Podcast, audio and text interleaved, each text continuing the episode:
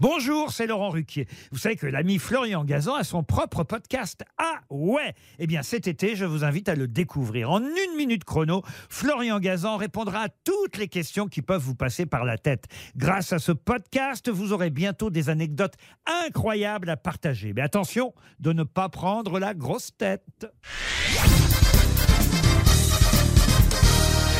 Salut, c'est Florian Gazan. Dans une minute, vous saurez pourquoi la température de 180 degrés est la plus utilisée pour les recettes de cuisine. Ah ouais Ouais, vous l'avez peut-être noté, que ce soit pour des lasagnes, une tarte aux pommes, une quiche lorraine et de nombreuses recettes au four, on vous recommande la température de 180 degrés qui équivaut au thermostat 6. Bien, petit truc en passant, pour connaître une température, vous prenez le thermostat et vous le multipliez par 30.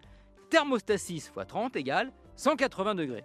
Et si on vous recommande cette température, eh bien il y a une raison scientifique. Ah ouais Ouais, c'est Louis-Camille Maillard qui a découvert en 1911 ce phénomène auquel il a donné, en toute modestie, son nom, la réaction de Maillard. En gros, lors de la cuisson d'aliments à partir de 145 degrés, une réaction chimique se produit.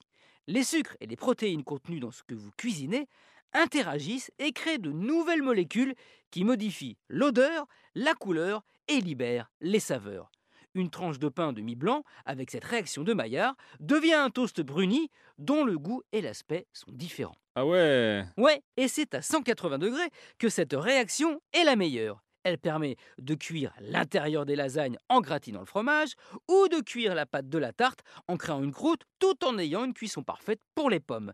Idem pour un poulet rôti, un roast beef ou du saumon. Mais attention à ne pas aller au-delà, car après, cette réaction qu'on appelle aussi glycation s'arrête. Et là, elle laisse place à quelque chose de moins agréable, la pyrolyse, comme la fonction de votre four, une réaction qui fait que c'est trop cuit et que ça sent le brûlé. Et là, la réaction, c'est pas celle de Maillard, non, non, c'est celle de Eh zut, ah, j'ai oublié d'éteindre le four. Et quand je dis zut, euh, je reste poli.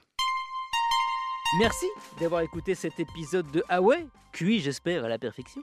Retrouvez tous les épisodes sur l'application RTL et sur toutes les plateformes partenaires. N'hésitez pas à nous mettre plein d'étoiles et à vous abonner.